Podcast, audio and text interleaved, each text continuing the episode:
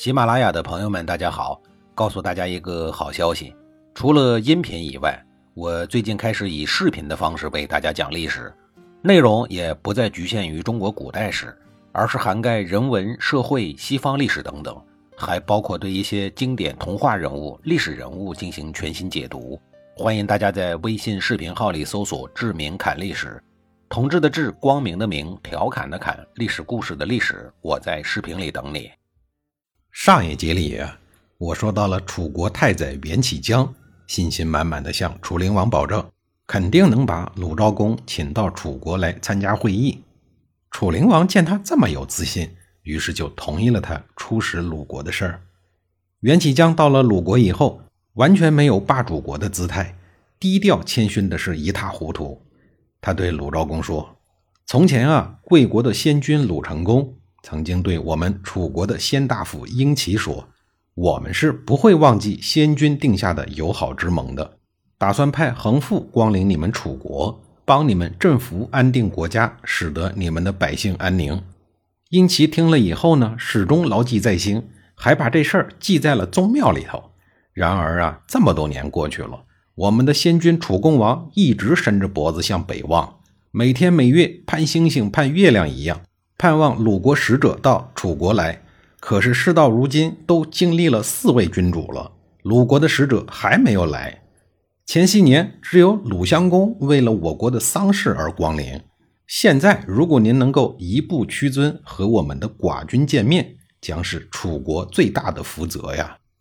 鲁昭公本来就想出国散散心，暂时离开麻烦不断的鲁国。见袁启江说的这么恳切，自然是正中下怀。于是，不了解情况的鲁昭公快快乐乐的到楚国去了。到了楚国以后，楚灵王在新台设宴招待鲁昭公，还让一个浑身长了毛的人担任司仪。酒足饭饱之余，楚灵王头脑一热，把楚国的宝贝大屈之弓送给了鲁昭公。可是等他酒醒了以后呢，又颇为后悔。但是这东西已经送出去了，这可怎么整啊？袁启江看出了楚灵王的心思，马上又去见鲁昭公。见了以后，二话不说就行了一个跪拜大礼，然后向鲁昭公表示热烈的祝贺。鲁昭公被搞得不明白是怎么回事，就问他：“您为什么要祝贺我呀？”袁启江回答说：“齐国和晋国，还有那个不开眼的越国，他们想要这个宝贝已经很久了。”但是我们的君王一直没有给他们，而是送给了您。您得到了这么一个大宝贝，就可以抵御那三个国家了。您获得了这等大宝贝，我怎么能不祝贺您呢？鲁昭公听说拿了这个东西，就意味着和那三个大国为敌，哪儿还敢收留啊？赶紧又把弓还给了楚灵王。这件事情对于经常上当受骗、屡次被忽悠的鲁昭公来讲，无伤大雅。但是却让鲁国上下心痛不已。鲁昭公十年，也就是公元前五三零年，五年前去世的季武子的孙子季平子进攻莒国。鲁国虽然是一个弱国，但是在更为弱小的莒国面前，还算是大国。论武力，莒国当然不是鲁国的对手。于是，莒国的耿城就被鲁国给抢占了，也就是在今天的山东沂水县的境内。举国打也打不过，骂也骂不过，无奈之余就跑到了霸主晋国那儿去告状，请求晋国主持公道。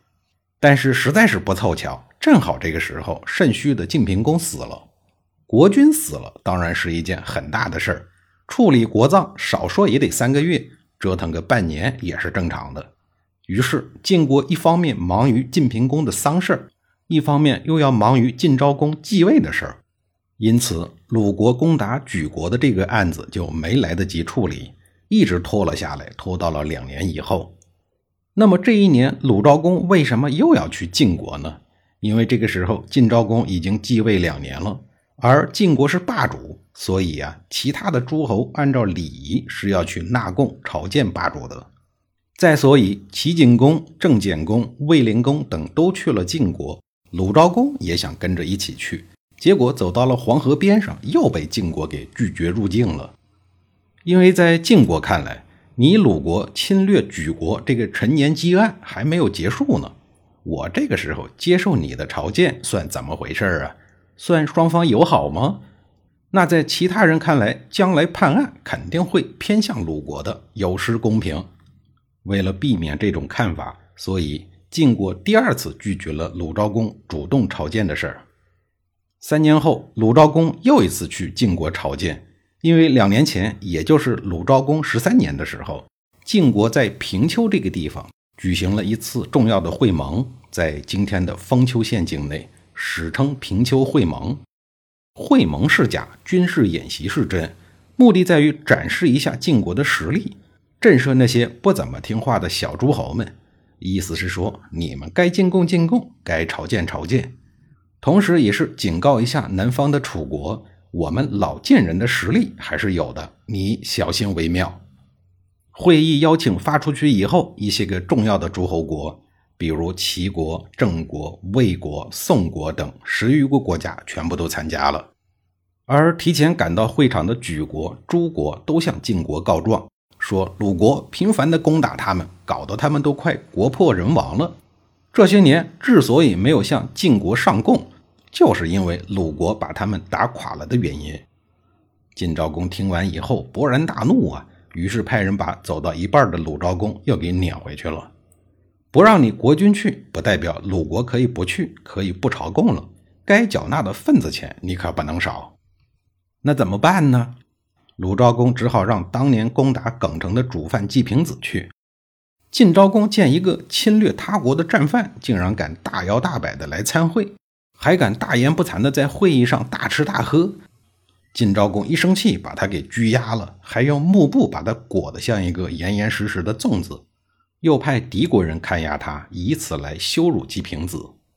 出了这样的事儿，鲁昭公当然很惊恐，于是当时就打算到晋国去朝见，估计呢也是想去谢罪。但是晋国不接受他的朝见。认为两国君主会面那是友好的表现，现在抓了人家的上卿季平子，还接受他们君主的朝见，是个不像话的事儿，所以又派人在黄河岸边第三次阻止了鲁昭公。而晋国觉得一直拘押着季平子也没多大意思，到了年底，在晋国大牢里蹲了好几个月的季平子被释放回国了。过了两年，也就是鲁昭公十五年，这一年冬天。鲁昭公再一次前往晋国朝见，顺便谢罪。谢罪的原因还是因为平丘之会和攻打莒国的事儿。这一次晋国倒是没阻拦，鲁昭公呢顺利到达了晋国。然而这一次晋国虽然允许他来，却没有让他痛快的走。为了惩罚他，晋昭公将他软禁在了晋国，一直到第二年的四月，春暖花开了，才允许鲁昭公回国。倒霉蛋鲁昭公没办法，只能在晋国的拘留所里蹲着。而比他更倒霉的是拘留他的晋国国君晋昭公。至于他是怎么倒霉的，下一集里呀，我再给您详细的讲述。